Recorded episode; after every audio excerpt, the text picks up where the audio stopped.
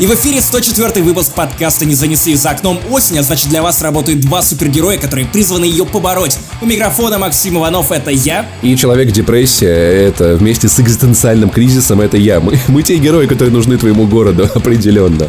А я уступлю анонс тем этого выпуска своему соведущему, потому что людям, беженцам из Кастовии, нужно уступать. Пошли, так что мы обсуждаем в 104-м, мать его, выпуске не занесли. Почему в Кастовии вдруг пропала Call of Duty Modern Warfare? Ну, по крайней мере, из PlayStation 4. Странная история, мы не знаем почему, мы просто поговорим о том, почему это может быть. Надеюсь, к тому моменту, когда выпуск выйдет, уже будет ясненько. Мы обсудим фильм «Оно 2» про страшного пугающего клоуна, почему Максим Иванов так его ненавидит и чем фильм его обидел обидел? Чем оно обидело оно? Что? Как ты меня назвал? Пусть оно положит э, шампунь в бутылочку и расскажет, почему ему не понравился фильм. Пусть оно говорит. Gears of War 5. На всякий случай, это не игра про воров, ни в коем случае. Так, погоди, это... погоди, погоди. Gears 5. Господи, точно, это в следующем году выйдет of War.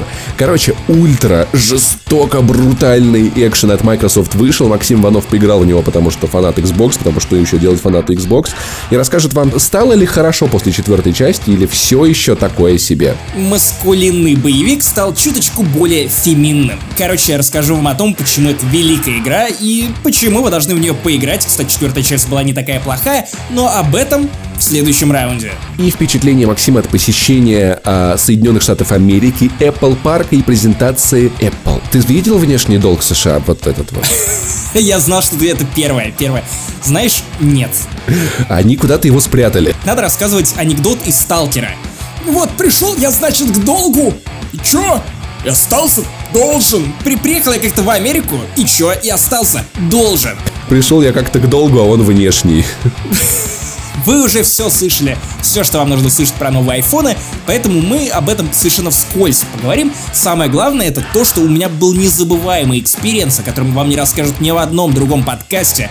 Короче, меня реально поводили по этому Apple парку, провели невероятную экскурсию, которой, кажется, не было ни у одного другого журналиста. Я очень везучий в этом плане. В общем, будет интересный выпуск очередного блога о путешествиях в рамках подкаста «Не занесли». А я, погнали!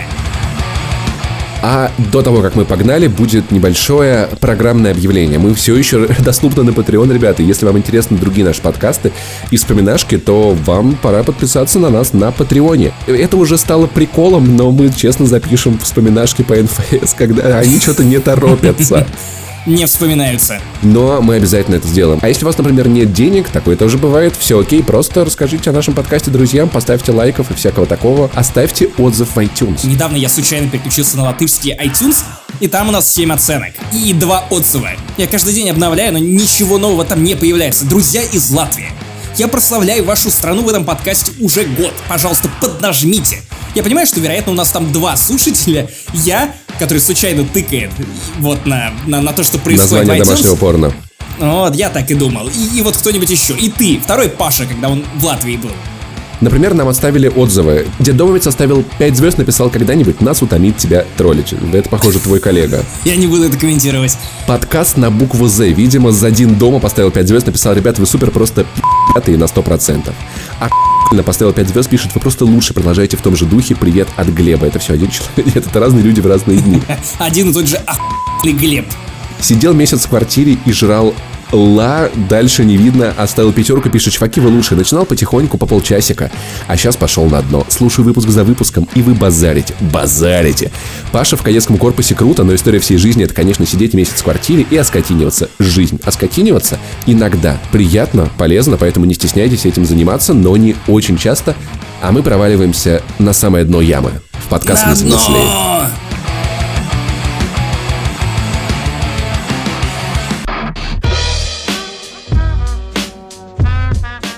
Итак, костовевчанин, костовиец, как э, член группы каста, как правильно тебя называть? Житель страны Кастовия. Я требую уважительного к нам отношения. Между прочим, у нас есть посольство на и ты посоль. Погоди, я не пойму, ты из Кастовии или ты из Кракожи? Я из э, Заковии. Ты не понимаешь. Смотри, прикол. Раньше это была все одна страна. Краковия, Закожа и Кастовия. Ты перепутал все. Чувак, ты просто перепутал все. Потом они разделились. Президент Путин пришел к власти и развалил все три страны. Они в Беловежской гуще, знаешь, это вот когда вот суп Беловежский сварил, слил воду, осталась uh-huh, Беловежская uh-huh. гуща. Они вот ее наелись и подписали документ о том, чтобы все это разделить на три страны. В итоге в одной был Том Хэнкс, другую объ... Мстители, а в третьей теперь, короче, не будет э, Call of Duty. Так, а ты в какой? Я в той, в которой не будет Call of Duty. Почему? Я не знаю, я не понимаю ничего. Они никто ничего не объясняют. Во-первых, знаешь, удивительно наблюдать, как всех Call of Duty в какой-то веке. То есть, знаешь, обычно такие, ну, старый движок. Потому что это эффект Барбары Стрейсанд. Как только тебе говорят, что ты не можешь на что-то наложить руки, тебе тут же вот необходимо это сделать. Это вот даже вот не эффект Барбары Стрейсанд, а вот когда вот в детстве ты вот не играешься с этой игрушечкой, и она тебе как и не нужна. Мама такая, «А можно я Алёше из соседнего двора отдам? Такой, нет, в смысле? Она мне нужна. Так это происходит. Это моя Кастовия. Короче, э, должна была пройти бета на PlayStation 4 для России еще некоторых стран. Э, в нее пускали без предзаказа. Но в четверг, внезапно, вот за день до старта беты, э, какое-то было число. Сейчас я сделаю факт-чекинг. Это было 12 число. Спасибо, календарик. Я всегда тебя любил. И в бета магазин не оказалось. Предзаказы что-то попропадали. А, кстати, в офлайновых магазинах их до сих пор нет. И все такие типа, а что с бетой? Кто-то написал в техподдержку PlayStation, там сказали, что, о, бета тестирование проводиться не будет. О, а всем, кто сделал предзаказы, вернут э, бабосики обратно на их классные карточки, с которых они делали эти предзаказики. И я вообще не понимаю, что происходит. Ну, то есть на Xbox и ПК все вроде как все еще есть. Можно купить, предзаказать. Но, опять же, только в цифре, не на физических носителях. Activision вроде как говорит, что это типа PlayStation не дает возможности провести тестирование. Что я позволю себе расшифровать, как PlayStation не дают нам запустить Call of Duty в России. Вот такие дела. А, возможно, то, что потом Россию в игре переименуют в Кастовию, это часть одной какой-то схемы, потому что Напомню, это Call of Duty Modern Warfare собиралась поднять кучу сложных тем, спорных. Она должна была стать как Spec Ops The Line. Игра о серой морали, об особенностях современной войны, о том, насколько тяжко принимать подобные решения под градом пуль, и что порой даже герои оказываются ни хрена не героями, потому что нет такого понятия, как герой на войне. Есть люди, которые в кого-то стреляют и чего-то добиваются. А добиваются они порой этого разными способами. Я забыл, где была эта классная цитата про то, что невозможно умереть достойно. Достойно можно только жить, а умираешь ты просто насмерть. Знаешь где? Где? По-моему, это восьмая серия первого сезона Доктора Хауса. Я не уверен. Мне кажется, я Вы можете попробовать меня прочекать. в какой-то книге. ну, типа, окей, Это точно посмотрим. Доктор Хаус, чувак? Это иронично, что, с другой стороны, если кто-то, мы говорим предположительно, Потому что мы не уверены. Из компании PlayStation Россия решил, что, наверное, эту игру не стоит выпускать здесь, то это как раз-таки есть та самая серая мораль. Вообще, мы обсуждали с Захаром, что типа, наверное, точнее, он предполагал, что когда выйдет колда, наверняка пойдет череда скандалов по нашей стране, потому что там и Сирия упоминается, и все такое, и все... Белые каски. Да, все очень-очень... Если честно, только из-за Call of Duty Modern Warfare узнал про эти белые каски, я раньше как-то вообще в эту историю не вникал, если честно. А. Спасибо, видеоигры, вы учите меня новому. И могло ли быть такое, что компания PlayStation такая, мы не хотим этого говна. Типа, not enough is this shit. И типа такие, давайте без нас, типа. Знаешь, вот это вот, когда вы с друзьями бухаете, а потом кто-то такой, давайте грабли из теремка. И ты такой, о, на мне пора домой. Типа, ребят, вы в теремок, а я домой. Мне кажется, это было что-то вот в этом роде. То есть, по сути, PlayStation Россия включила Пуси. Предположительно, предположительно. Надеюсь, я никого этим не оскорблю. Пуси Station. Вот, с одной стороны, есть такой момент, что, типа, можно поставить украинский аккаунт. И как бы, и, значит, у, украинцы такие, типа, ха-ха-ха, а у нас во все можно поиграть. Кстати, знаешь, что, что сколько, сколько у них стоит колда в пересчете на рубли? Так. От 5500. Блин, дорого быть украинцем. И это, учитывая, что, ну вот год назад огромный, максимально огромный латте э, в уличной прикольной сети, которая называется Горький, по-моему. Я покупал огромный вкусный кофе за 80 рублей. Стрикся в Чоп-Чопе за 800, когда в Воронеже это стоит 1300. То есть, чтобы ты понимал, то есть для нас 5500. Это не то же самое, что для них 5500 рублей. Какая-то дикая жесть. И типа я не понимаю. Я боюсь, что, что они могут и на других платформах тоже пропасть. Меня подталкивает это к мысли, что игра про серую мораль приведет к появлению серого рынка, и серых копий этой игры, потому что мне уже заказывают, а привези ко мне из Латвии копии Call of Duty Modern Warfare, да. я слышал, что у тебя это можно достать, и я чувствую себя, знаешь, вот как форцовщик. Я, видимо, куплю себе такой баул, куда буду погружать новые диски, новые копии ремейка Modern Warfare про серую мораль и ввозить их через границу. И на границе у меня будут спрашивать, а что это у тебя там за партия дисков? А что это? А что это? Не дай бог Modern Warfare, а вдруг мне придется перевозить ее в жопе? Я как бы этого боюсь. Слушай, я думаю, Ксюша может подсказать тебе, как до 25 октября немножечко, типа, короче, увеличить лимит провозимых дисков в Россию. Наверняка есть какое-то приспособление хитроумное. Я слышал, что в России использовать диски нелегально. Но я никогда не слышал о том, чтобы это действовало и применительно к видеоиграм. Я э, в DTF Access шутил, что, наверное, мы будем раскапывать диски в парках теперь, потому что, типа, иначе я вообще не понимаю, как. Там флешка с э, логином и доступом к украинскому аккаунту. С другой стороны, можно действительно поставить с другого аккаунта, потому что регион лока нет. Но, знаешь, я хочу... Я надеюсь, что мы разберемся, из-за чего это произошло. Если какое-то министерство вдруг превентивно решило обратиться к одной из компаний, представленных в России, потому что, смотри, Xbox в России больше нет представителей. Блин, это, это звучит довольно интересно. Знаешь, как будто остался последний горец, который поглотил мощь других горцев. Ну, что типа того. А, у ПК это надо обращаться в посольство Костовии, а они все еще тут не открылись. ПК, это и есть посольство Костовии? О, О, надо подумать. А? А? А? Ух, погоди, погоди, это было клево. Так, ладно, хорошо. И в итоге, может быть, какой-то, не знаю, вот, может быть, известный писатель э, Захар Прилепин или Владимир Мединский обратились к PlayStation, типа, здрасте, а вы все еще хотите работать в России? Ух, какое интересное совпадение! А мы не хотим видеть вот эту игру. Этот неприятный прецедент, я надеюсь, другие видеоигры не будут ему следовать, потому что все это может закончиться плохо, и мы медленно да скатимся и, наверное, не столько видеоигры, потому что сейчас еще люди подумают о том, что ты запрещаешь остальным видеоиграм и разработчикам затрагивать темы, которые кажутся кому-то неприемлемыми, речь об издателях и о реакции властей, в первую очередь. Слушай, надо понимать, что для издателей это вообще всегда риск. Ну, то есть, как бы... Помнишь, как, как Ubisoft с Division? Сначала они в, в ситуативном мар- э, маркетинге шутят такие, типа, мы покажем вам, как выглядит настоящий Blackout. А потом такие, ой, мы не это имели в виду. Мы вообще нашей игрой не хотели касаться темы политики. Вы делаете шутер в Вашингтоне в рот. Ну, типа, у вас злодеи в Капитолии сидят. Ну, вы, типа, серьезно? Это прям как отсутствие политики в метро, где людоеды сидят. Ну да, типа, да, это тоже, это было больше забавно говорить, что в метро на самом деле нет политики. Это просто людоеды. Им просто нравится вкус мяса. Я надеюсь, мы все докопаемся до правды, но пока что история выглядит немного нелепо и странной, но в целом, чему уже удивляться. В общем, если эта игра все-таки выйдет в России, и на вопрос «Эй, Паша, что ты там делаешь сегодня на этих выходных?» правильно будет отвечать «Отдыхаю в Костове!» Расскажи, пожалуйста, почему ты не пошел на Оно 2? Я отдельно поясню для слушателей, что мы обсуждаем этот фильм спустя две недели после премьеры, потому что мы не выходили последние две недели, поэтому сорян. Но, тем не менее, мне интересно, как любителю Стивена Кинга, который, кстати, вот недавно, буквально Город в Цюрихе, или прикупил доктор. свежий роман писателя с большой буквы «П», Ладно, я имею в виду Мединского.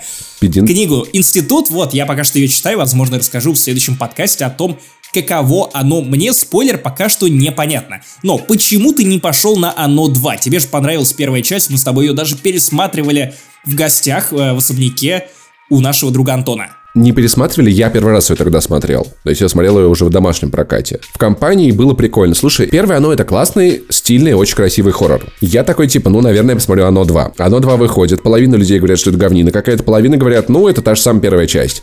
И, то есть, я понимаю, что если я пойду в кино, я посмотрю или говнину, или тот же фильм, который я уже видел, а я не очень хочу пересматривать первое оно. И поэтому я просто скипнул эту историю. Ну, типа, у меня было недостаточно мотивации, чтобы... Я, как знаешь, вот сторонник э, вдумчивого, вдумчивого вдумчивого, разумного э, медиапотребления. Человек, который играл Spin Tires. На минуточку. И слушал подкасты. И в конце концов Spin Tires была оригинальной. Ну, она была похожа, конечно, на первую да, Spin Tires. сразу после дальнобойщиков. теперь это Мадранер. Короче, э, ну, я не хочу смотреть этот фильм еще раз.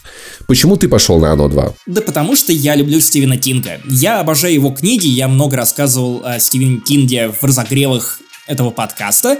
Вот, и в, целом мне очень понравился первый фильм. Понравился он мне по куче причин, например, потому что, ну знаешь, вот есть нечто безумно подкупающее в том, что тебе рассказывают, пусть в сотый раз слышанную, виденную, прочитанную тобой историю о подростках, которые взрослеют, которые переживают нечто странное и пока что им непонятно, и при этом сталкиваются со сверхъестественным.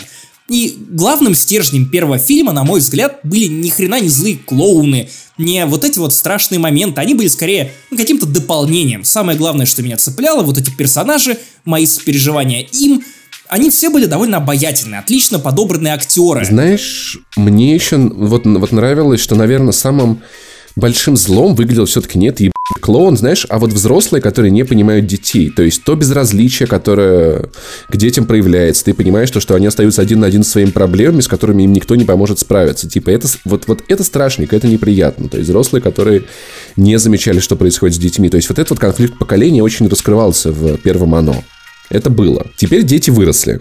Что с ними случилось? Да, первая часть, она предельно линейная, она предельно целостная, и понятно, какую историю она рассказывает. Там все очень круто, ну, в плане ритмики этого фильма, то есть у тебя нет вопросов, ты понимаешь, когда тебе нужно просто вот прижиматься к креслу и бояться, ты понимаешь, когда тебе рассказывают немного истории вот этого страшного клоуна Пеннивайза, который на самом деле оказывается невероятный, непонятный... Клоун Пеннис вас. Да, пенис вас. Э.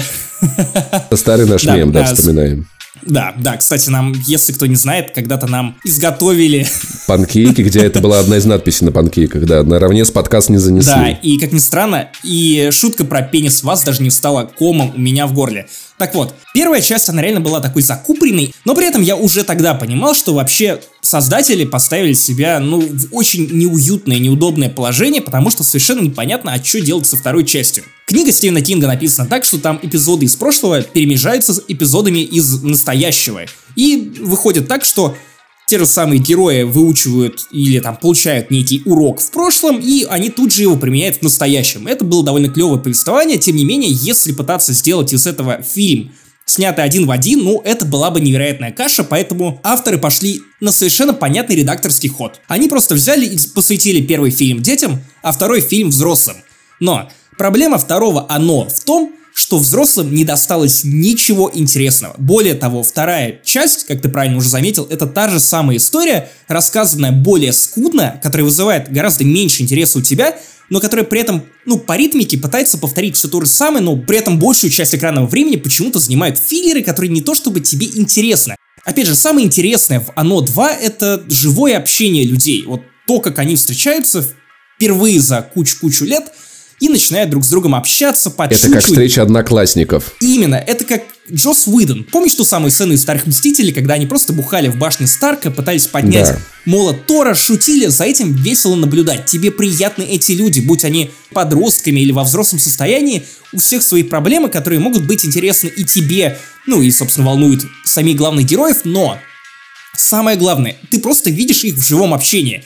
И в какой-то момент я поймал себя на мысли, что вот, я хочу, чтобы фильм прямо сейчас остановился и закупорил этот момент. Потому что мне нравится наблюдать за тем, как герои перешучиваются. То есть они вот ведут себя как друзья. Я не знаю, как мы с тобой, когда встречаемся, или в этом подкасте, мы постоянно друг друга на тему, на какую угодно тему, хоть про... Про то, что ты школьник. Например, или про Латвию или Литву, неважно. Но после этого живое общение, эти самые персонажи, они уходят на второй план и тебе дают просто хоррор, хоррор, хоррор. При этом хоррор не то чтобы сделан по кальке, скорее он очень такой я не знаю, это структура квестов из MMORPG, когда, знаешь, тебе ради того, чтобы получить какую-то финальную херню, нужно подойти к NPC.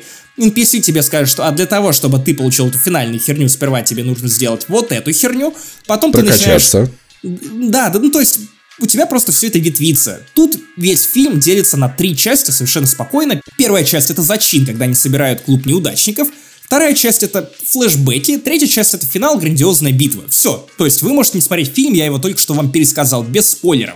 Потому что, опять же, вам сложно это проспойлерить, если вы видели первую часть, то вы видели и вторую. Совершенно точно. Один в один. Но из-за того, что у первой части была связана история, а взрослым ничего особо интересного не досталось, вторую треть этого фильма решили забить флешбеками. В смысле, это новые флешбеки или просто куски старого это фильма? нечто странное. А в какой-то момент герои разделяются, а их там пятеро или шестеро, я уж не помню точно.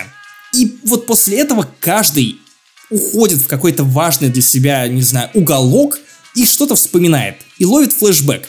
И там перемежается флешбэк и какая-то жуть, которая происходит с ними прямо сейчас. А им нужно получить артефакты с прошлого. Слушай, это Мстители? Подожди. Ну, в каком-то смысле. Но только тут это выглядит совершенно не так увлекательно. И это, это, это просто странное решение. Ну, то есть, ты подряд смотришь пять раз одно и то же, рассказанное на разный лад. В какой-то момент просто хочется в экран кричать, типа, да просто я все понял, пожалуйста, что-нибудь уже интересное запустите и покажите мне.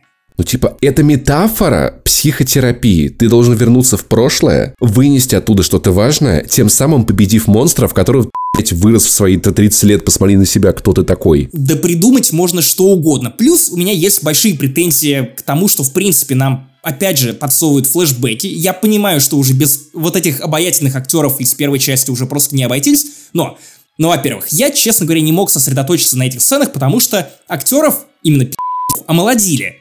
Ну, потому что они слишком сильно выросли по сравнению с первой частью, а их нужно было показать ровно такими, какими они были в первом фильме. И поэтому ты видишь, что, ну, какая-то компьютерная ретушь тут точно есть, и это странное свечение, как будто ты играешь ну, в Skyrim, знаешь, когда вот лица немножко сияют изнутри, mm-hmm. не, не счастьем, а Потому что все люди такие клевые, они аж светятся. сиянием. Это то, как мы романтизируем воспоминания. Подожди, Максим Иванов. Самостоятельность второго фильма, она уменьшается из-за того, что они опираются на совершенно никчемные, ненужные флешбеки из первой части, чувак. Вот знаешь, вот как вот редакторы обычно тебе говорят, которые работают с текстом, если ты можешь удалить какой-то абзац, и от этого, ну, ничего не изменится в твоем материале, удаляй сэкономь Я всегда время. так делаю.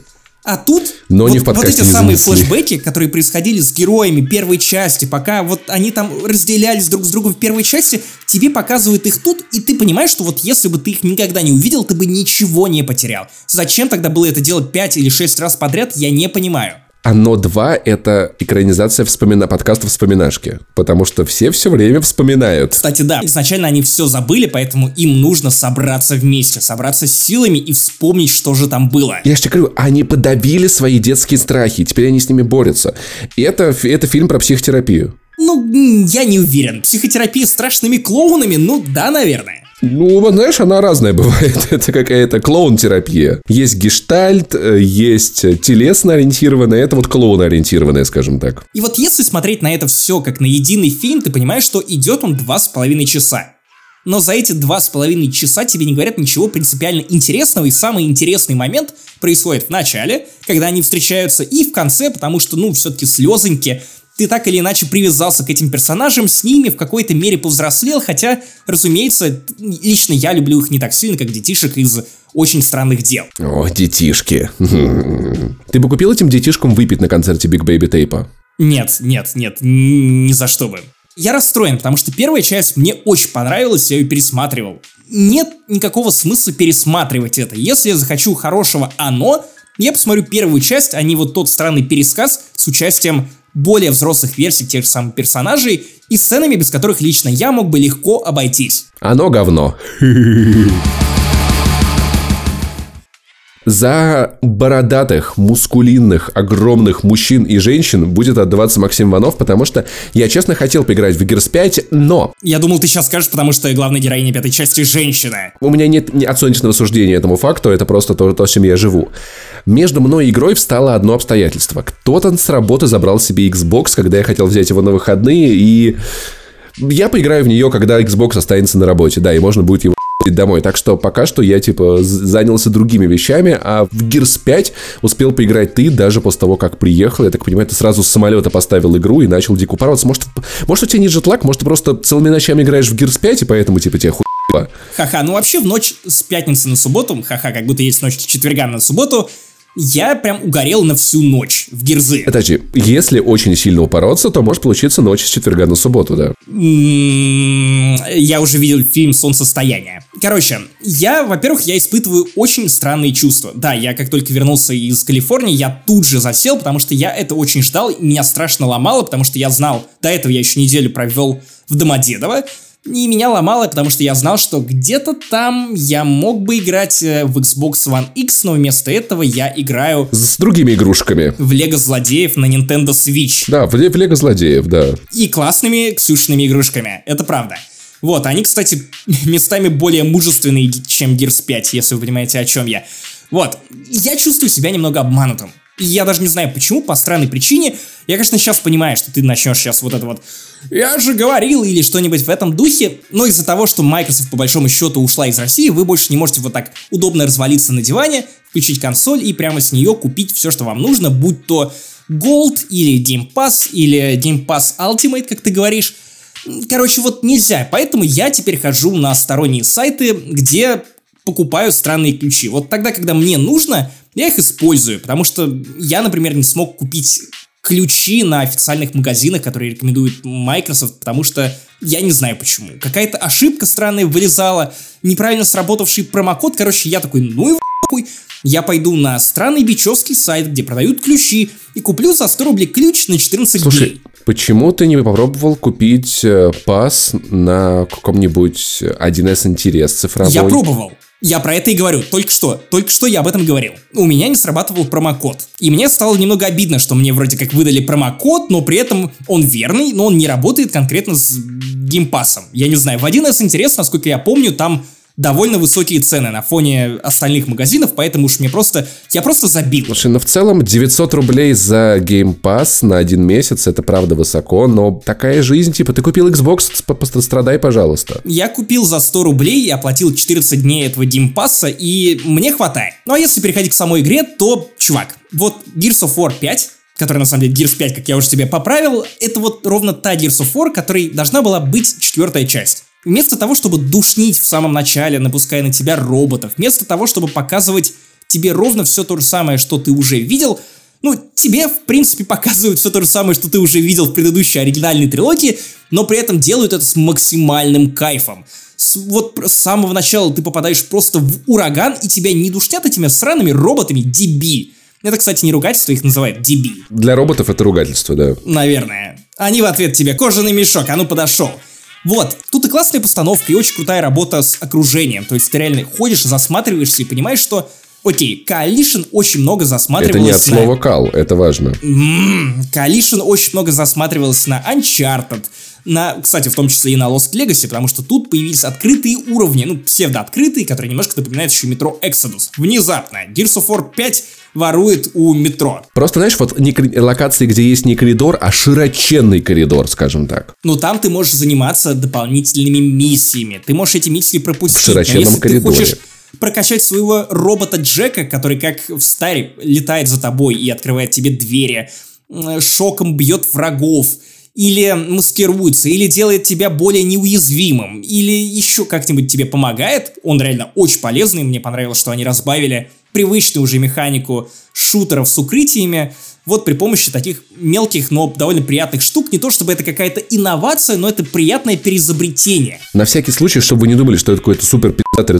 робот, там, Гандам, это квадрокоптер. Это умный квадрокоптер. Вообще, мне больше напоминает умный пылесос. Да, летающий робот-пылесос. Вот скорее это что-то вот такое. И вот с самого начала Gears 5 как-то берет нужный ритм, без душноты, ты просто подрываешься и понимаешь, что тебе интересен и сюжет, хотя он, опять же, вот если вы проходили оригинальную трилогию, то вы точно знаете, чего ожидать от пятой части. Самый главный твист, который они выкидывали на вас в конце четвертой части, он угадывается с первых нот, и тут зачем-то тебе очень долго это рассусоливает, и главная героиня делает округленные глаза при виде того, что же ей только что довелось понять, осознать, э, я не знаю, прочувствовать, и ты такой, девонька, ну как бы это было понятно с четвертой части. Я полагаю, что, возможно, возможно, создатели игры думают, что фанаты Gears of War похожи на героев Gears of War, знаешь, такие типа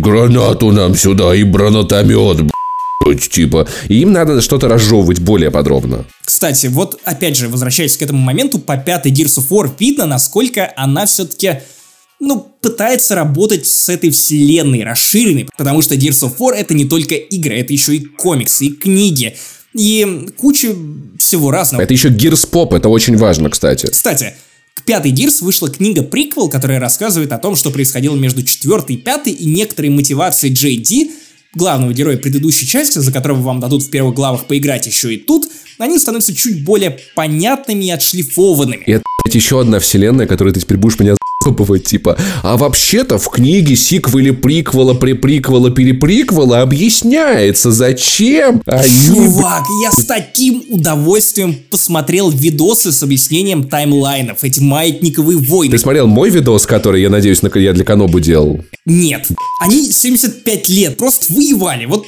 им делать, они просто воюют. Это круто. Если вы не в курсе, что такое вообще история вселенной Gears of War, выглядит так. Планета, типа, там жили разные люди, а потом они начали потому что, блядь, они друг друга ненавидят. Потом они решили помириться и снова пи***ться, блядь, прям в Потом, после того, как они 2000 лет хуялись, они решили сделать перемирие и снова начали пи***ться, блядь, с увосьмеренной силой. Но уже с, по- с подземными... Да, потом а, они объединились против ебак, чтобы ебаки не мешали им друг против друга. То есть там, знаешь, там просто живут какие-то... Вот, вот такой ощущение, будто всех говноедов с Земли переселили, блядь, эту планету, знаешь, вот этих, которые... Это токсичное, токсичное сообщество. Это хейтеры ЕГС. Это хейтеры ЕГС против хейтеров, я не знаю, ПМС, и типа, они, знаешь, там сидят такие... Говенкин! То есть там вся история вот этого мира, вся вот такая. Это все-таки немножечко глубже, то есть там есть не- некоторые полутона, оттенки, недоверие к правительству, Слушай, Паша. там Вот полутона, знаешь, вот они на уровне типа нам их сначала убить, а потом или сначала вы потом убить, а потом сжечь их трупы. обезглавить, обоссать и сжечь. Вот, вот, знаешь, вот. И вторые такие... Вот у них все переговоры так проходят. Кстати, возможно, тебя порадует то, что Gears of War, она стала более человечной. И вот по этой серии прям видно, как она меняется вместе с требованиями, ну, современного мира. Если первые три части, это реально прям такая токсичная маскулинность. Я не покажу своих эмоций.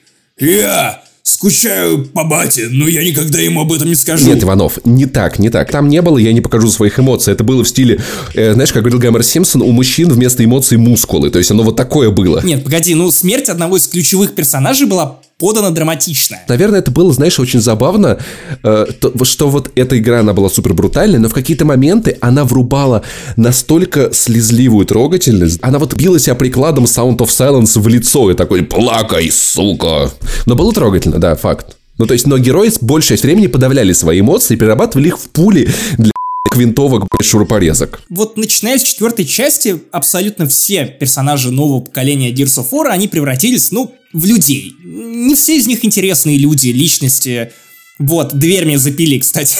Если кто-то помнит еще этот мем про интересную личность. Ладно, забейте, забейте. Вот, то есть, ну, ты видишь Ди, который стал Нейтаном Дрейком. И при этом у него вот есть батя, на фоне которого он кажется ну, таким немножечко пусенькой. Тут есть Дэл, который вечно шутит, ну, тоже персонаж, которого не было в предыдущих частях. Есть Кейт, девушка, которая, ну, тоже не стремится лезть на рожон, но при этом она переживает за маму. Ну, то есть, опять же, позволяет За родину и эмоциям за Сталина. ну, типа того, да. И пятая часть, вот она уже как про какие-то более сложные конфликты. И тут GD оказывается не таким хорошим парнем, как вы могли бы подумать. Тут все переживают, все вот пытаются показать себя с более человечной стороны, и история меньше сконцентрирована на каком-то глобальном масштабном конфликте и более зациклена на людях, в отличие от предыдущей трилогии, где в центре как раз был вот, ну, не герои. Герои — это, по сути, статисты. Роботы! Мы залезем в гигантского робота и растопчем всех, кто нам не нравится. В Брумака. И слушай, я на самом деле мечтаю о дополнении для Gears 5, что, может быть, это будет как ключевая сцена Gears 6, когда Маркус Феникс придет к психотерапевту, сядет такой, я так просто... Знаешь, или среди боя он такой, так Ребят, зачем мы все это делаем? Все таки типа, что происходит? Ты серьезно такой, го, сколько можно? Почему? Просто... Это, кстати, забавно, потому что тут Берт — это единственный чувак из Старой Гвардии, который, ну, ушел с поля боя. Он, он- окей, он все еще хочет участвовать в этих сражениях, но, тем не менее, в отличие от Коула или от того же Маркуса Феникса, которые, ну, как бы постарели, но при этом, на самом деле, разницы нет. Маркус Феникс, что крошил просто в смятку, что 20 лет назад, что 30 лет назад, что 40 лет назад. То же самое с Коулом. Стареют, не стареют, вот. А Берт, в отличие от них, заделался Кью из Джеймса Бонда, то есть он теперь разрабатывает всякую интересную технику, помогает убивать этих ну, не локустов, а членов Роя более изощренными способами. Он мастерит им этих роботов. Они придумали новое название для локустов, да? Ну да, да. По сути, да, окей. Это довольно прикольно, потому что на фоне остальных ты видишь некое развитие. Ну, окей, у Маркса Феникса тоже было развитие, но А было отсталое. Все ушло в мышцы. Нет. В четвертой части она укладывалась в одну строчку. Маркус Феникс выращивал помидоры. И бухал в своем особняке. Я вот проведу сейчас очень интересную параллель, но сегодня произошло некое событие, которое меня немного удивило и вдохновило. В Екатеринбурге, помнишь, закрасили э, граффити покраса лампаса, которое было нарисовано на земле, где был крест. Да, помню. Короче, кто не знает, Покрас разрисовал очень красиво перекресток и нарисовал там красивый крест своей вот вязью вот это коммунальщики решили почему-то это закрасить. Он приехал такой, я все восстановлю. И появились православные активисты, которые такие, вы что, нарисовали крест? Нельзя нарисовать крест. И люди по кресту будут ходить. У нас в городе так не делается. И вот сегодня я узнал, что Покрас Лампас восстановил граффити или собирается его восстановить, немного видоизменив, чтобы оно не было похоже на крест. И я такой, типа, чувак прогнулся, а потом я вижу его пост в Инстаграме, где он пишет о том, что вообще, ну, типа, я хочу, чтобы мое искусство объединяло людей, а не разъединяло. А это правда разумно? Типа, это не тяжело, это все еще красиво, и почему бы не договориться? Я вспоминаю, что когда Маркус Феникс в четвертой части, его сын пришел и такой, пап, я, кажется, навратил Маркус Феникса не было мысли о том, чтобы с кем-то договориться. Он такой, ты обосрался, и мы их всех то есть как будто он этого ждал, Он знаешь? сидел и ждал в особняке 30 лет. Не я заварил эту но я всех то есть, типа, у него даже не было мысли о том, чтобы как-то попробовать это разрулить. Ну, кстати, вот в пятой части он кажется каким-то, ну, больше напоминает наставника. И причем даже не для Джей а для главной героини Кейт, девушки, которая непонятно какие связи, какое отношение. Ну, блин, ну, на самом деле понятно с самого начала, какое она имеет отношение к этим локустам, в чем там был финт четвертой части финальный. Но больше все равно как-то человеческого. И знаешь, вот такая Gears of War мне нравится больше. Если бы они на все это еще нарастили какой-то прикольный, более оригинальный сюжет, это было бы еще лучше. Но, к сожалению, его нет, хотя, как я понимаю, я еще не прошел игру, вот финальный час это некий р***еб канонов и тоже что-то довольно интересное, из чего потом непонятно, как лепить шестую часть. Но, опять же, я прям с нетерпением жду, когда я уже доберусь и узнаю, что там в конце, неужели из вот этого простенького сюжета выросло нечто прекрасное. Забавно, знаешь, вот как одна GOW идет в сторону другой GOW, потому что вот согласись, э, Кратос, он реально пытался отойти от который занимался. Он пытался со всеми договориться с кем-то. Его просто никто не слушал. Но он хотя бы попробовал. Он хотя бы попробовал. Не, ну у этого тоже помидоры. Но в целом игра становится чуть человечней. Знаете, она растет вместе И с нами. Нейтан Наверное, Дрейк. типа 10 лет назад, типа, вообще не было никаких проблем с тем, чтобы просто брать и, и резать локустов и такой, мне кайфно. А сейчас ты такой, типа, уже «Блядь, можно это быть больше похоже на людей. Прикольно, как меняются наши запросы, искусство под них подстраивается. И вот, кстати, да, я тоже подумал о довольно забавной вещи, что еще 10 лет назад мы, правда, не могли представить, что главным героем, главной героиней, вернее, новых Gears of War станет девушка, которая будет, ну, не менее чем вот все ее друзьяшки, вот эти накачанные ублюдки в этой броне, которые совершенно неподъемные, но они бегают в ней, как будто, не знаю, на деле легкие пуховички осенние. Вот, и самое интересное, вот это реально было невозможно представить, а теперь мне кажется, что в Gears of War 6 мы получим поцелуй двух мужчин. Хочу просто посмотреть на пердаки вот этих токсично-маскулинных чуваков, которые в этот момент такие типа «Б***ь, и э, гребаные СЖВ испоганили еще одну видеоигру.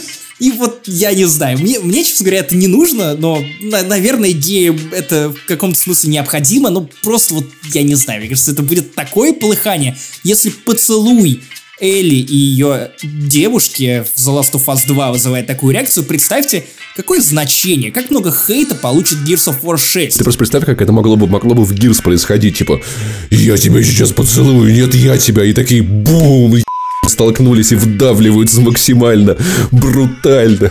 Нет, и не могут, потому что у них броня зацепилась друг за друга, и они просто сталкиваются такие, типа, давай носиком, давай. типа такие сошлись пузиками, такие бум, обратно такие отскакивают. А секс у них выглядит так, они просто, типа, две бензопилы включают, и друг напротив друга, и такие искрят друг друга. Да, искры пробегают между И нами. все это э, под э, Sound of Silence. Было бы так трогательно. Лучше я уничтожу твой улей, если ты понимаешь, о чем я. Э,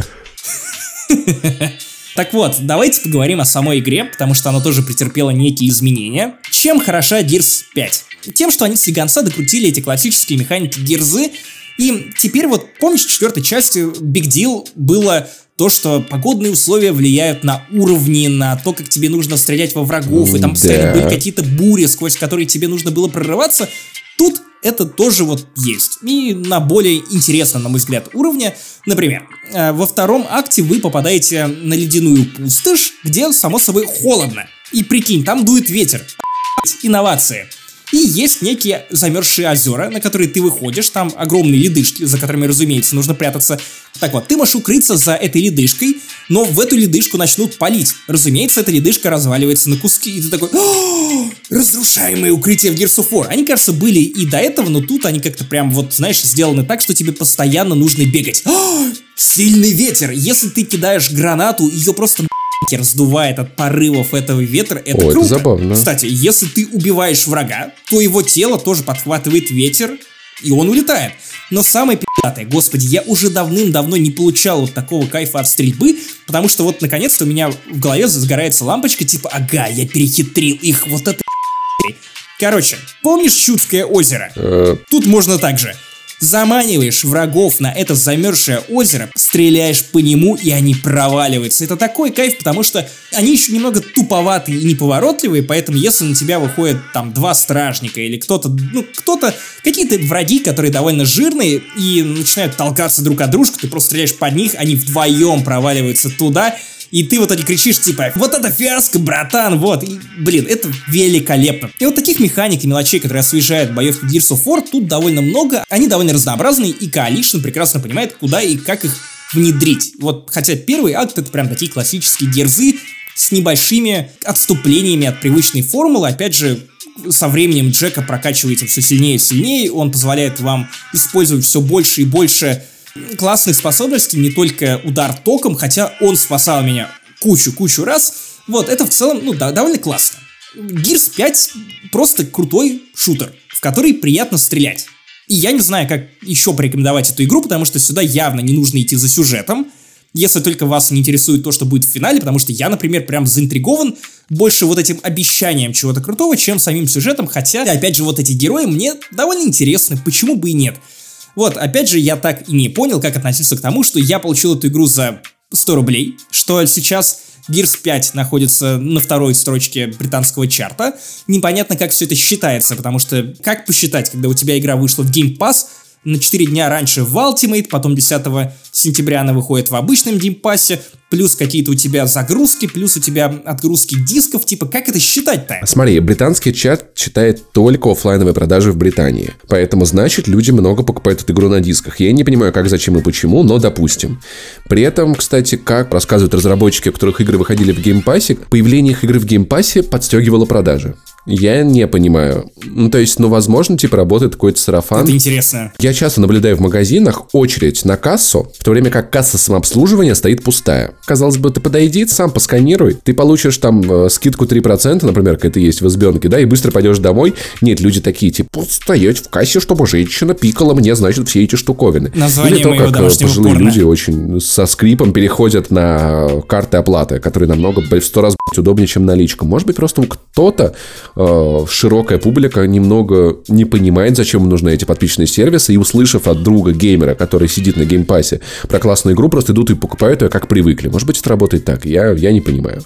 Но вот такой эффект есть. Если подытоживать, то я могу заявить смело. Я в шоколаде, потому что до этого у нас был Control, довольно шутер, не perfectly skippable, абсолютно не perfectly skippable. Ставьте лайк, если считаете так же. Я, кстати, его купил. Я помню, ты говорил об этом. И что-то я дольше 15 минут в него играть вообще не могу. Что-то оно как- как-то как-то не заходит. Чувак, вот ты, тебе заходила Quantum Break, поэтому я думаю, что у тебя просто сейчас нет настроения ни во что Но Quantum играть. Break я писал на обзор, знаешь? Ну, то есть, когда ты один из первых в России играешь в эту игру, это мотивирует. Ну, да. короче, Control один из лучших экшенов в этом году. Gears 5 тоже довольно великий экшен, в который непременно нужно понажимать, если у вас есть Xbox или ПК, и вы хотите приобщиться к, к этому культу Gears of War, возможно, вы, как и я, потом немножко навернете книжечек или хотя бы комиксов. На самом деле, я прочитал, прослушал одну книгу, приквел к пятой части, и я не планирую в это углубляться, потому что я понимаю, что нет, окей, в моей жизни могут быть только Звездные войны, и вот только им я готов уделять так много времени.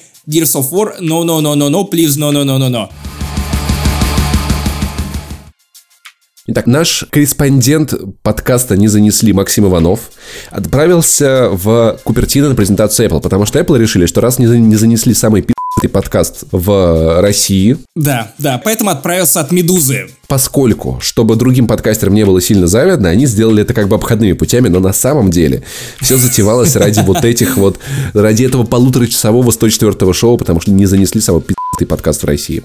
Расскажи, что там, как там в этой Американии? Нам по телевизору в этой, в Костове рассказывают, что там везде, значит, все загнивает, и внешний долг. Слушай, ты будешь смеяться, но первое, что я услышал по американскому телевидению, знаешь что? Русские хакеры. Навальный, умное голосование, выборы в Мосгордуму и вот это все на полном серьезе. Сначала я подумал, что это какой-то единичный случай. Это специально для тебя агенты ЦРУ включили. Канал, один канал.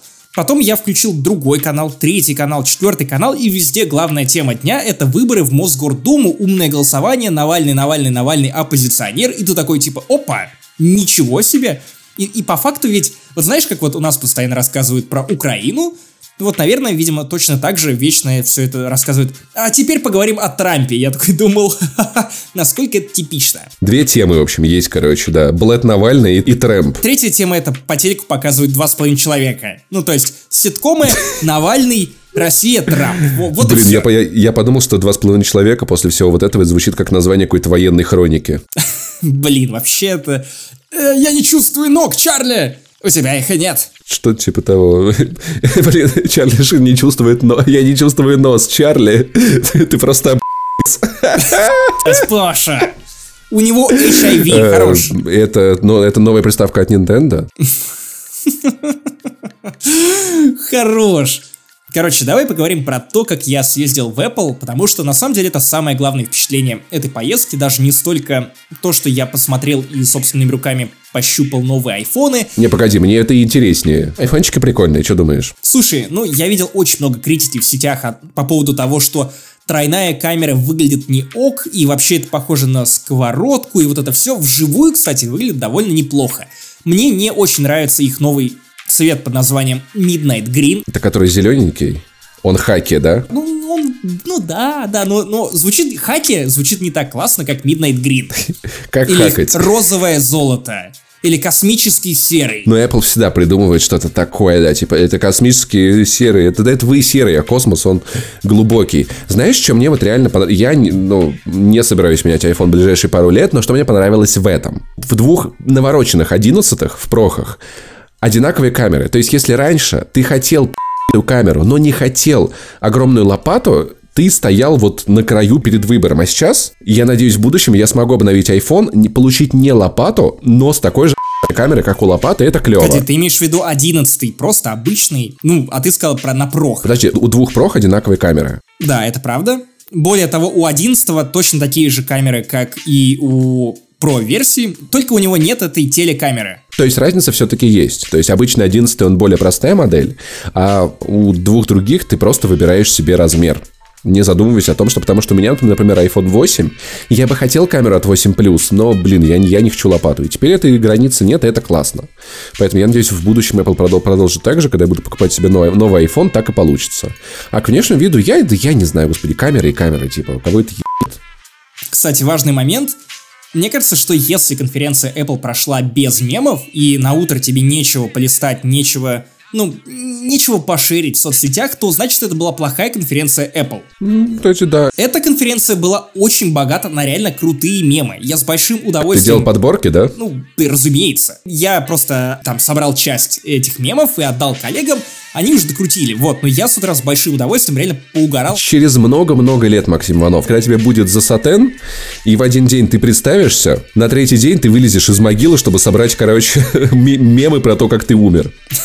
И потом уже вернешься обратно. Еще проспойлерю свою смерть э, в пуше Сука!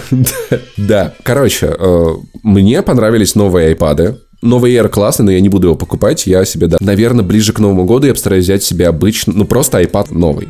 Этого хватит, чтобы я мог во что-то играть в дороге, смотреть видосики и кайфовать. При этом люди мне часто говорят, Паша, ты знаешь Тайлера Дерна? Нет, люди меня спрашивают, зачем мне вообще нужен iPad в 2К19, но я реально использую его и как второй экран. Я работаю за компом, на iPad у меня какие-то видео, я что-то смотрю. Я действительно пользуюсь этим устройством и не собираюсь переставать это делать. Это важно. И как он тебе? Да слушай, внешне он очень похож, ну, экран побольше. Я не то чтобы прям сильно тяготею к этой модели, я скорее заинтересован в покупке Pro. Ну, то есть мне прям интересно попробовать пожить, знаешь, вот как вот отказаться от MacBook Air и работать исключительно на iPad. Говорят, что Ты это прям Илья Рябов. довольно... Возможно, кстати, меня вдохновляет его опыт, я тоже смотрю, что он пишет э, в соцсетях, и, кстати, я был тогда на этой конференции, видел, что очень много людей вокруг делают точно так же, и, видимо, это довольно удобно. Да, и Андрей Барышников из, из Бардакаста делает точно так же. В целом они говорят о том, что это немножечко меняет э, твою логику, ну, тв- твое видение системы. То есть ты не мыслишь папками, в которых у тебя лежат какие-то файлы.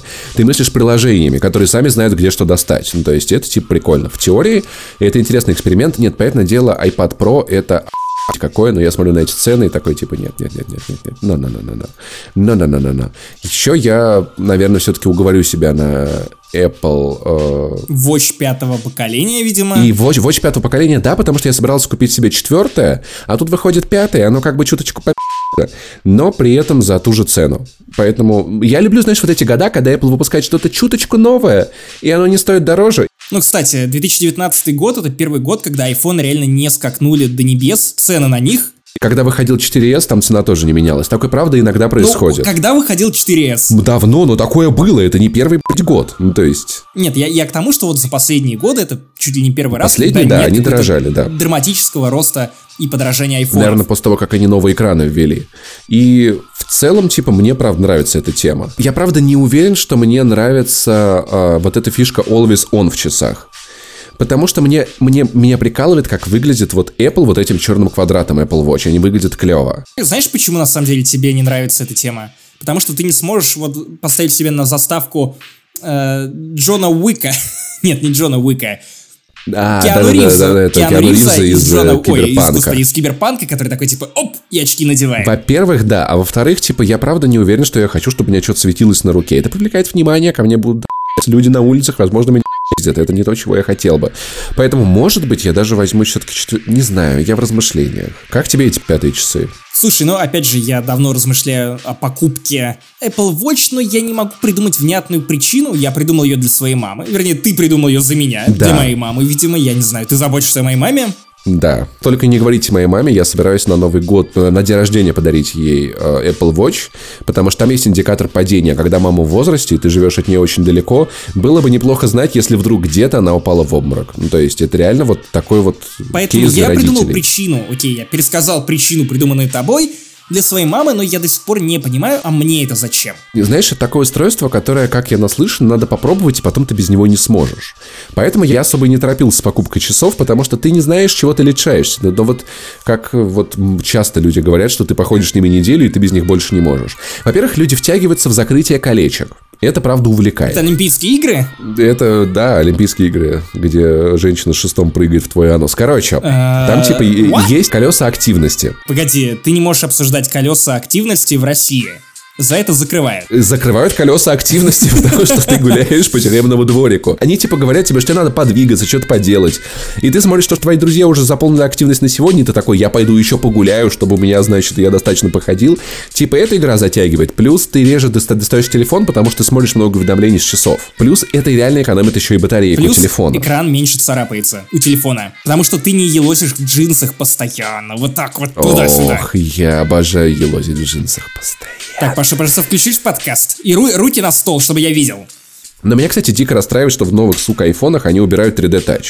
Я, правда, не представляю себе iPhone без 3D Touch. Теперь это делается удержанием. Андрей Барышников как раз-таки в э, Бердикасте рассказывал, что у него иногда включается фонарик. Да, кстати, у меня тоже почему-то. Потому что э, они воспринимают э, вот это удержание как э, прикасание. И он рассказывал, что у него в одно- он сидел в кинотеатре, и у него стало, ему стало жарко в штанишках, потому что включился фонарик и работал достаточно долго.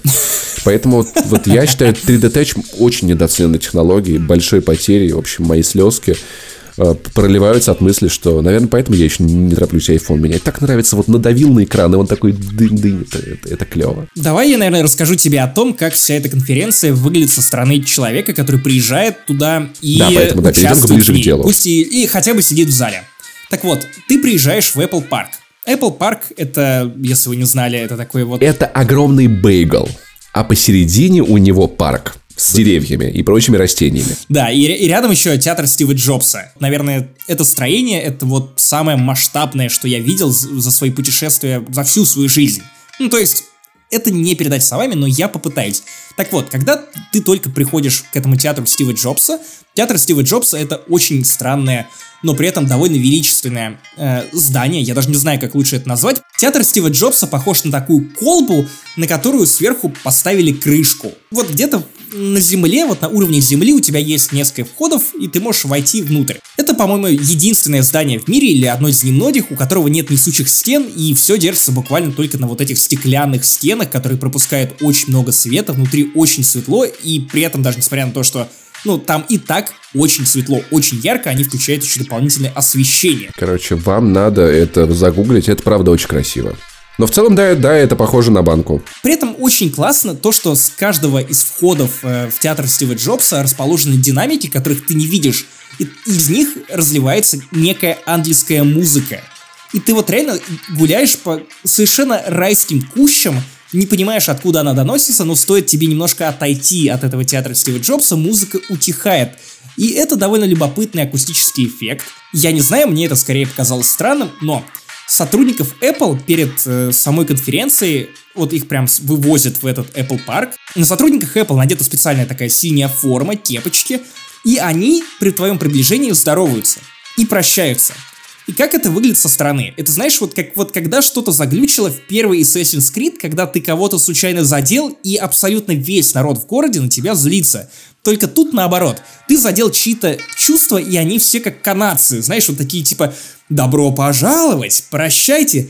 И это довольно крипово, если честно, потому что ты не можешь пройти и двух метров, а сотрудники Apple реально стоят там на удалении друг от друга в 10, 15, 20 метрах, и каждый из них считает своим долгом, потому что, видимо, у них есть реально какие-то прописанные инструкции, где и каждый из них просто «Прощайте, я надеюсь, что этот день был для вас великолепным.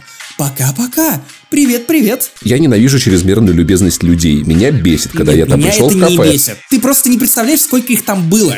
Даже когда я ухожу из кафе, и все официанты считают, должен со мной попрощаться, я с не здоровался. Я у вас двухтысячный за сегодня, ну типа, ну кому это надо? Давайте будем честны, вам на то, что я ушел. Да. Это странно, потому что тут очень много людей. Вот представь, что ты пришел в тот самый ресторан, где ты ни, ни с кем не здороваешься, но каждые два метра стояли бы очень вежливые, любезные, приятные, Это меня бесило официанты. бы еще сильнее. Возможно, на кого-то из них я бы в итоге наорал. Знаешь, это типа как песочный замок разрушить или снеговика, в которого мальчик так так старательно лепит. В тебе живет Прикинь, такие, добро пожаловать в Apple, пошел типа. Блять, был такой, fuck you, прикинь, как они либо, простите, это просто мои э, плохие мысли. Ну, слушай, ты не можешь не быть вежливым в этой обители рая, потому что абсолютно все предрасполагает тебя к тому, чтобы восхищаться тем местом, в которое ты попал. Вот реально, если бы мне нужно было как-то описать Apple Park и театр Стива Джобса и все прилегающие к нему окрестности, наверное, я бы описал его вот так. Представьте, что какой-то супергерой, который может перемещаться во времени, отправился в будущее и вырвал оттуда некий кусок земли для того, чтобы показать нам, людям, которые живут в несчастном 2019 году, где еще не везде работает Apple Pay, и вот, вот этот кусок он взял из будущего, далекого-далекого будущего и непременно прекрасного, где Кастовия там такая же прекрасная, как, э, как и это самое будущее, и принес его к нам. И ты, вот переходя я не знаю, из Магнитогорска тут же попадаешь вот в этот рай, и тебя удивляет совершенно все. Это вот реальная гик Мекка, где все работает совершенно иначе, но при этом именно так, как оно должно работать, наверное, везде. И вот э, ты проходишь сначала по этим улочкам, замечаешь, что вокруг очень много фонарей, лужайки максимально ухоженные. Но меня поразило то, что тут, ну, реально, вот каждые 5 метров фонарь, какая-то, я не знаю, какой-то столб, что-то еще, и при этом везде стопроцентное покрытие связи. Я в какой-то момент даже начал улепетывать специально, вот вихлять между деревьев, забираться на холмики, чтобы проверить, сто процентов или не сто процентов. Знаешь что? Оказалось, что э, в каждом этом фонаре, в каждом этом столбе установлен роутер, который помогает ну, расшаривать... Который усиляет сигнал. Да, и я знаю только то, что как только ты оказываешься в театре Стива Джобса и смотришь презентацию, и там огромное количество журналистов, которые занимаются в этот момент тем же самым, что и ты, то есть работают, грузят какие-то фотки в инстаграмы, а, открывают Slack, что-то печатают, что-то пишут, что-то смотрят, и канал не тормозит вообще. И там, ну, наверное, человек 600, я даже не знаю, возможно, даже больше, и все активно работают, и все забивают этот канал, и там нет ни единого лага, ни единого разрыва, просто все работает идеально. Просто вот бог ты мой, вот, вот насколько это продуманное дерьмо. Они готовятся. Слушай, ну с другой стороны, зная, что у тебя, сколько у тебя будет конкретно человек, можно предположить, какой будет нужен канал, и это в целом, это разумно. Ну не у всех, не у всех это работает. Было бы странно, если бы компания везла людей со всего мира, чтобы у них интернет не работал. Ну да. В этом театре Стива Джобса, внутри вот ты должен немножко спуститься, оказывается, что именно там находится огромная подземная парковка, то есть ну, место они расходуют довольно экономно. Если тебе нужно где-то припарковаться, без парковочного места ты точно не останешься. Это довольно интересно, то есть там есть еще какая-то подземная жизнь. Там живут но подземные туда я люди. уже не спускался. Тем не менее, после того, как я уже из, вышел из театра Стива Джобса, мне начали показывать окрестности, повели в этот э, огромный заповедный бейгл. И вот помнишь, я рассказывал тебе про здание из будущего? И вот теперь давай забудем это, потому что теперь тебе нужно представить другого супергероя, который улетел в еще более далекое будущее, привез еще более пи***тую и показал его землянам из Магнитогорска. Короче, э, там в середине этого бейгла есть искусственный пруд. Они поставили искусственный насос, я не знаю, как это лучше описать, что-то, короче, искусственное в центр этого пруда, для того, чтобы он создавал рябь по воде. И чтобы сотрудники Apple, которые от работы, могли прийти, сесть на скамеечку и тут же послушать прибой. Там утки, там просто полная идиллия. Это место, вот, ну, оно реально вот не с этой планеты. Совершенно не с этой планеты. Звучит, как будто ты попал в рекламу Акваминерали. Вот именно. Самый тупой. Вот я сейчас буду обозревать самые странные случайные вещи, простите меня, просто вот мне рассказывали параллельно то, как Apple заботится о продукте, даже если этот продукт гребаный пруд. Или вот та лавочка, на которую вы садитесь рядом с этим прудом. Прикинь, а, первая мысль, когда ты видишь, э, я не знаю, какую-то гранитную лавку или какие-то гранитные поручни, ты думаешь о том, что, наверное, они будут холодными и, наверное, не очень классно на них сидеть. Хрен там. Во-первых, очень теплый камень. Ну, то есть не настолько противно теплый, потому что, видимо, они сделали его из специального материала, чтобы тебе было идеально. Вот особенно если ты в шортах, у тебя еще низ вот нижняя часть ноги, она будет там, где прохладца. То есть, так как в LA постоянно жарко, то ты еще сможешь вот немножко охладить свои ноги таким вот способом. И самое странное, самое странное то, что они делают специальные выемки под эти ноги, чтобы тебе было еще удобнее там сидеть. Точно такие же выемки есть на перилах во всех, которые э, находятся по Apple парку, и на них тоже обращают внимание, мол, посмотри, вот люди об этом подумали. Я не знаю, как сделать больший комплимент компании Apple, Тут вот остановки Джонни Айв проектировал, а в России, ну, не во всех остановках есть остановки. Я не знаю, как это лучше описать. Не, в России вот эти остановки, которые продувает ветер, в которых жарко в жару, в которых мокро в дождь, это просто гениально, да. Это, это наша инновация. И пористые дороги, да. Более того, ну, Apple парк называется спойлер, сюрприз, потому что это парк. И в парке более тысячи деревьев, есть правило, то, что ты не можешь ничего срывать с этих самых деревьев, даже если там что-то уже созрело. Нет-нет-нет, срывать ты не можешь ничего. Не для тебя это роза цвела, а и роза. Не для тебя это яблочко наливалось. А знаешь почему? Почему? Потому что Apple может отдавать природе, но не может забирать. Ну, то есть они, у них вот такая внутренняя философия. При этом, если ты видишь какое-то упавшее яблоко на земле, ты можешь его взять и съесть. Спокойно тебя за это никто по рукам не ударит. Интересный момент. Жри с пола, сви- журналистская свинья, компания Apple. Вот эти, вот эти фрукты и э, какие-то ягоды, которые ты можешь найти в этом парке, они идут в салаты в местном кафе. Неплохо. Разумеется, вот то, что подают тебе в этих кафе, оно не целиком состоит из того, что производит Apple, вот, я не знаю, из плодоносящих деревьев в, в Apple парке. Нет, просто ты не сможешь э, при помощи там тысячи деревьев прокормить ну, огромную кучу людей. Я не знаю, сколько работает в Apple людей, но думаю, что очень много. Вот почему-то у меня в голове эта цифра, может, я ошибаюсь, 1013 сотрудников. Ну, я не уверен, но это вполне правдоподобно, потому что в целом весь Apple Park обустроен под то, чтобы ты вот был максимально на чиле. Кстати, ты говорил про то, что про ветра, про то, что есть остановки, в которых прям ветер, ветер, ветер. Короче, вот этот самый бублик, внутри которого находится этот самый парк. Ты знаешь, что у него нет ни одного кондиционера? Просто ни одного. Одну секундочку, более 12 тысяч работников я оказался практически прав. Там, по-моему, здание как-то каким-то естественным способом остужается. Да, прикол в том, что офис Apple находится на розе ветров. И у них реально нет ни, ни одного кондиционера, но у них есть 4 яруса, 4 этажа. И вот если подойти э, вплотную, то ты видишь, знаешь, вот небольшую такую дырочку, по сути, турбину. И ветер задувает снизу и попадает э, внутрь этого самого здания, и потом как-то прогоняет воздух, и в итоге тебе не нужно отравлять природу, тебе не нужно беспокоиться о том, что вот, Apple загрязняет, потому что Apple ничего не загрязняет. Более того, Apple разместила на крыше солнечные батареи, которые ну, питают я полагаю, видимо, какие-то часть хотя бы этих компьютеров, и это тоже, ну, ни хрена себе. Офис без кондиционера, а может там еще балконы не стеклит никто в этом Apple парке, я не понимаю. Нет, слушай, там все стекло. Все, все что не бетон или что это за волшебный материал, я не знаю. Многоэтажечка. Кстати, интересный факт, всю эту махину, в которой применялись э, оригинальные архитекторские решения, которые не были применены нигде до этого, строили всего три года какое-то время там дрон Verge летал, полил, что там происходит на стройке, потом запретили. Потому что он был из Gears of War. Да, еще там есть вот эта сцена, которая напоминает радугу, как я понимаю, это не ЛГБТ ни разу, это логотип первой Apple. Там выступала, по-моему, Леди Гага на открытии, и Джонни Айв туда так и не смог добраться по какой-то причине, по-моему, потому что у него отец болел.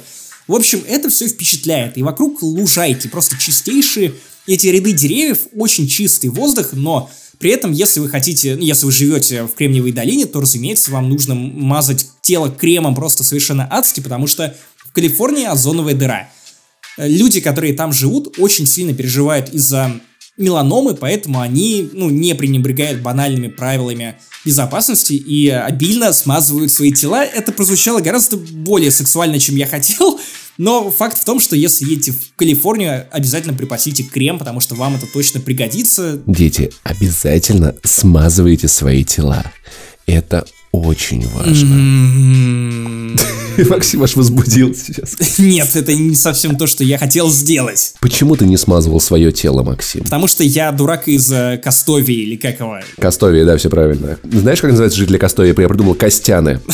Ты, ты, ты типичный Костян не смазываешь свое тело. Если вы хотите попасть внутрь этого бублика, то, во-первых, вам нужен пропуск сотрудника Apple. Просто так вы туда не можете попасть, вас могут пустить, и тогда вы пройдете. Также вы сможете без проблем выйти, потому что Apple никого не держит в заложниках, по крайней мере, никого, о ком бы мы знали. Вот. И это интересно, потому что там даже двери работают особым образом тебе нужно приложить довольно много усилий для того, чтобы открыть эту дверь, но при этом там находится доводчик, поэтому стоит тебе вот, вот реально вот немножечко ее приоткрыть, она сама распахивается перед тобой, вот, это, я не знаю, напоминает опять же все то, что мы видели в видеоиграх. Очень круто. Особенно меня впечатлила вот эта огромная дверь от пола до потолка. Иногда ее открывают для того, чтобы ну, видимо, и больше ветра заходило, и сотрудники могли выйти напрямую прямо на верандочку, сесть, там очень много верандочек рядом с кафе, и покушать, пообщаться. Многие, кстати, э, работают прямо там, то есть если тебя задалбывает сидеть в этом офисе, они просто спускаются вниз в тенечек, берут себе какой-нибудь яблочный лимонад, вот, э, чинно его попивают и параллельно работают. Многие, кстати, что они делают? Если у тебя какой-то созвон по фейстайму, то ты просто берешь свои AirPods и отправляешься гулять или кататься на велосипеде, и вместе с этим работаешь, проводишь встречу, и тут это делают все. Блин, прикольно. А если у тебя созвон в Google Hangouts, то ты идешь нахуй, собираешь свои вещи, Майк, и из нашего пи*** офиса скотина. Да, и причем вот Apple ощущается во всем, потому что, очевидно, эта компания делала продукт под себя, и когда огромный мультимедийный гигант с кучей бабла делает продукт под себя, это получается еще круче и продуманнее, чем айфоны. Я тебе даже скажу больше, это последнее, наверное, что Apple делала из проектов Стива Джобса. Ну, потому что проектировался этот театр задолго-задолго до того, театр, как он построен. Но и Bagel. А, ну, да, в смысле, да, то есть я про, окей, про здание целиком, да, это считается последним произведением Стива Джобса. Поэтому ну, там это важно. очень много от Джонни Айва, там очень много от приглашенного крутого архитектора с фамилией на Х, к сожалению, я забыл его имя. Вот, и все это круто, то есть как выглядит заказ еды э, в, внутри этого бейгла? Во-первых, у тебя есть приложение на телефоне, ты можешь заказать все, что тебе нужно именно там. Кухня на районе. Потом подойти к этому айпаду, расплатиться там, просто забрать еду. В целом, никто не следит за тем, своруешь ты или не своруешь, то есть, ну, вообще всем плевать. При этом еда не бесплатная. Слушай, судя по недавним истечкам, компания Apple следит, ты просто не в курсе. Ну, возможно, возможно. У тебя потом просто с кредитки, привязанные к Apple ID, спишется. Как мне объяснили, как мне объяснили, почему они не делают еду бесплатной, потому что Apple все-таки настаивает на контролируемом потреблении. Окей, еда в их столовой стоит не очень дорого, при этом она очень вкусная, там есть самая разная еда. Индийская кухня, есть итальянская кухня, есть э, средиземноморская кухня, то есть все, что твоей душе угодно, там есть, приготовят при тебе. И дофига веганского и вегетарианского, само собой. Разумеется, тоже полным-полно. Есть еще очень невкусное мороженое, супер полезное, супер веган. Ну, оно напоминает замороженные, я не знаю, специи, короче, какая-то странная штука. Вот, но э, почему Apple не делает продукцию совершенно бесплатной? Потому что она вот за контролируемое потребление. Ну, если разумно, ты там да. заплатишь там какой-то, не знаю, доллар за этот очень вкусный э, сидр. Кстати, я тут узнал, что The Cider, который вот в Америке прям вот то, что они имеют в виду под сидром, в нем нет алкоголя. Это просто, ну, это просто яблочный сок. Вот, а если ты имеешь в виду какой-то алкогольный сидр, то это хард сидр. И вроде как он даже за сидр там не считается. Вот, но яблок там много, ну, короче, свои приколы. И, в общем, ты можешь просто подойти, назвать свое имя, сказать, что ты Макс, потому что тебе нужно вбивать э, все это, ну, во время, ну, в приложении, просто на чье имя ты делаешь заказ. И ты можешь потом подойти, взять вилочки, взять тарелочки, разумеется, все это разлагаемое, и ты не сможешь нанести таким образом вреда компании Apple, господи, не компании Apple, природе от лица компании Apple. Это довольно круто и продумано, и осознанно. Самое интересное, что, кстати, в Apple, как я понял, нельзя пить э, воду, которая вот плещется из, э, из ну, в парке, короче, вот то, что плещет, потому что там написано, что это перерабатываемая вода, и, в принципе, вам это пить не стоит. Но она техническая, наверное. Ну, я не знаю. Но, видимо, для питья она не, ну, recycling water, перерабатываемая вода. Я не очень понимаю, как это работает. Там есть отдельные такие э, штуки, где ты можешь попить воду чистую, вот, но то, что находится в парке, лучше к этому губами не прикасаться. У меня есть две версии. Или и это дождевая моча. Ладно, пусть остается так. Дождевая моча. Я хотел разделить эти два понятия, но пусть, короче, или это дождевая вода, или это бывшая моча. Вот почему это нельзя пить. Ну, возможно. Дождевую воду вроде как в некоторых зданиях мира она очищается. Поэтому, скорее всего, это саки. То есть парк зассан с ног до головы. Я не знаю. Просто. Я уверен, что это не так. Я уверен, что это именно так. Вот. И если опять продолжать эту тему с приложениями и тем, как Apple выстраивает экосистему внутри собственного офиса, то вот отдельный интересный момент то, что у них есть отдельное приложение Commute, оно предназначено для путешествий по кампусу и для путешествий э, с работы домой. И вот наоборот. Путешествия. Они рюкзаки собирают для этого, Слушай, наверное. ты будешь смеяться, но э, от Сан-Франциско до Apple парка примерно 2 часа езды. Там жуткие пробки, полный пи***ц, поэтому для того, чтобы уехать домой, вот они, как я понял, приезжают на работу в 7 утра, и в 5 вечера они типа уже могут идти домой. Хотя график у них, разумеется, не нормированный, потому что, ну, это компания Apple, в которой, ну, все ебашат очень много. Так вот, э, ты в приложении Commute заходишь туда, бронируешь специальный шаттл, который компания Apple отправляет от э, офиса до Сан-Франциско. Вот, и ты можешь из этого же приложения забронировать себе какой-то велик. Потому что, ну, кампус большой, ты можешь передвигаться по нему на велосипеде. Плюс тут очень много людей, которые устраивают пробежки утренние, вечерние, а, вместо, ну, для расслабона какого-то днем. То есть ты идешь днем и видишь очень много бегунов, которые некоторые параллельно еще умудряются и проводить какие-то созвоны, что меня отдельно поражает. Вот, э, как говорится, быть здоровым это для богатых. И у всех Apple Watch, разумеется. Хотя, кстати, меня посмешило то, что я видел электросамокаты Xiaomi. Э, это как? Ну, потому что Apple не делает электросамокаты. Вот. И, кстати, кстати, и это не электровелики. Apple не делает, например, я не знаю, принтеры, это не, это не повод, типа, не, не, не использовать их. Хотя, наверное, конечно, это использование бумаги там сведено к минимуму. Вот, и интересный, опять же, момент, то, что время, проведенное в дороге, засчитывается сотрудникам Apple как рабочее время. Ну, то есть, вот есть такие моменты, хотя, опять же, мне рассказывали, что все тут работают просто как проклятые. Это довольно занятно. Кстати, опять же, тут много человеческого отношения к сотрудникам. Если тебе нужно там 2-3 дня отгула, даже не отпуск, ты просто просишь, объясняешь, что вот мне нужно, я, не, я мальца перегорел, дайте, пожалуйста, мне немножко выдохнуть.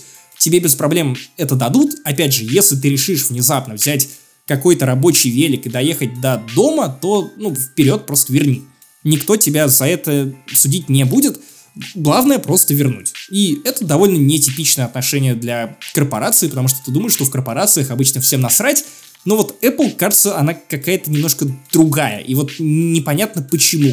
И снова э, в отношении к сотрудникам, тут есть фитнес-центр, вот мы даже гуляли с Андреем Подшибякиным по территории парка, и вот дошли до этого фитнес-центра, как выяснилось, что приезжие работники не могут туда ходить. Ну, просто не могут. Потому что, видимо, нужно быть американцем или сотрудником местного офиса. При этом, что, кстати, очень здраво, я не знаю, почему меня это удивило, хотя это максимально логично, для того, чтобы испытать новые функции Apple Watch, они выдают новые модели Apple Watch с предустановленными программами людям, которые ходят в фитнес-зал. И просто потом просят их поделиться фидбэком, рассказать о том, чего им не хватает, что можно было бы доработать, э, как в принципе это работает, ну, не знаю, там, измерьте уровень шума в вашем спортзале. И это довольно круто. Ну, то есть прям, не знаю, меня почему-то это поразило. Слушай, ну вообще-то это безумно логично. Тестировать какие-то вещи как бы внутри компании, потому что ты получаешь адекватный фидбэк, это понятные тебе люди. То есть в этом я как бы ничего удивительного в первую очередь не вижу. Ну, наверное. Опять же, кстати, вот если выходить из этого кафетерия, где-то, кстати, там на втором этаже, как я понял, находится э, ресторан японской кухни, там очень вкусные, но при этом очень дорогие суши какого-то бывшего шеф-повара Стива Джобса, который из э, прошлого кампуса Infinite Loop перешел в этот кампус и стал готовить там. Напомню, Стив Джобс не ел мясо, только рыбу. Я забыл, как называется. Вот этот тип анства. Ну, какое-то там тоже вот есть специальное слово. Да, я, оно, по-моему, на L, но я забыл его.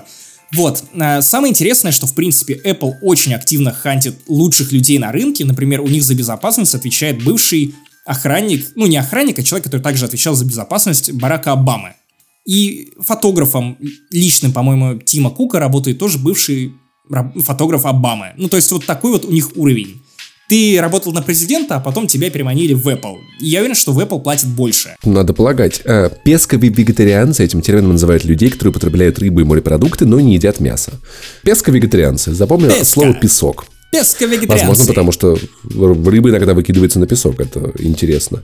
Да, и, в общем-то, японская кухня, вообще морепродукты в Apple всегда были. Блин, я как человек, прослушавший много книг про Стива Джобса и когда-то дико загонявшийся, капельку в теме. Ну, да. Вот, при этом жизнь в Калифорнии вообще не сахар. Ну, например, ближайший город э, к кампусу это Сан-Хосе. Снимать квартиру, я, правда, не знаю какого качества, но снимать некую квартиру, видимо, не самую завидную в Сан-Хосе, город, в котором, в принципе, ничего особо нет, кроме электросамокатов, которые привезли в Сан-Франциско, потому что в Сан-Франциско их нахрен забанили, потому что, а что это вы не можете их нормально утром расставить? Вы просто, вы, приезжает грузовик, выкидывает их, э, власти сказали раз, сказали два, сказали три, не слушайте, пока. Вот, поэтому теперь весь Сан-Хосе разъезжает на этих бердах и лаймах. Вот, и 9 тысяч долларов в месяц стоит снять квартиру в Сан-Хосе. Даже в Сан-Франциско дешевле, потому что там хотя бы за двушечку можно. Это звучит много, потому что в целом, примерно, чтобы вы понимали, уровень зарплат в Силиконовой долине для нормальных таких э, специалистов это 12, 13, 19 тысяч долларов в это месячно имеется в виду, не годовая. Но да, в Сан-Хосе что-то правда, но это, видимо, только для самых топ-топ-топ-топ-топ менеджеров. Ну, при этом это все звучит, знаешь, вот как... На самом деле, вот Ноди, с кем я общался, говорили о том, что Калифорния переживает некий крах. И местные жители, они сильно возмущены тем, что теперь все подорожало. Они не имеют никакого отношения к IT, но при этом их жизнь внезапно стала стоить каких-то совершенно заоблачных денег. Понятно, что Калифорния самый богатый штат. Понятно, что у нее большие амбиции.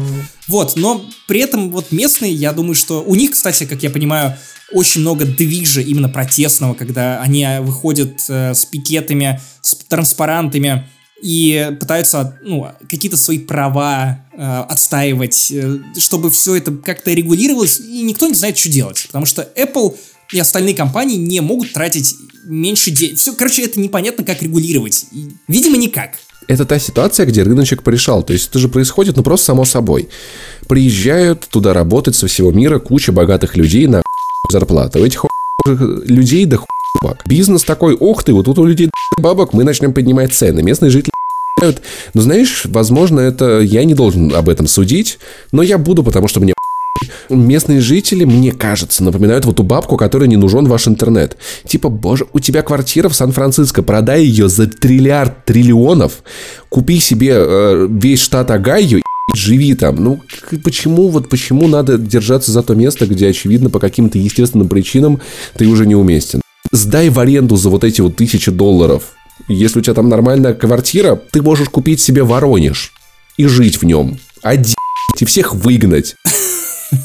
Вспомнил строчку доктора Дре, типа I just bought California. Вот, э, я, я сказал с таким американским акцентом, Калифорния. Вот, самое смешное, то есть, я не знаю, короче, меня удивило безмерно то, что, оказывается, Сан-Хосе сильно больше, чем Сан-Франциско. Хотя про Сан-Хосе, ну, мало кто знает. Он слабо отражен а в современной больше, чем Рига. Ну, разумеется. Я, я, кстати, не знаю. Возможно, Сан-Хосе реально больше Риги. Но прикол в том, что в Америке жить там, где Сенат. А Сенат в Сан-Франциско. Поэтому и весь движ в Сан-Франциско. Ну, знаешь, это как я, когда подрос, я с большим удивлением, ну, то есть, как человек, выросший на куче американского кинематографа, который шел по СТС, я был так удивлен, когда понял, что э, столица США это не Нью-Йорк. Хотя мне казалось, что это самый главный город, который только блядь, можно вообще придумать. Да. Население Сан-Хосе это миллион человек. Это Воронеж. Это больше это, Риги. Это, это просто Воронеж. Это больше Риги. Ну-ка, а Сан-Франциско?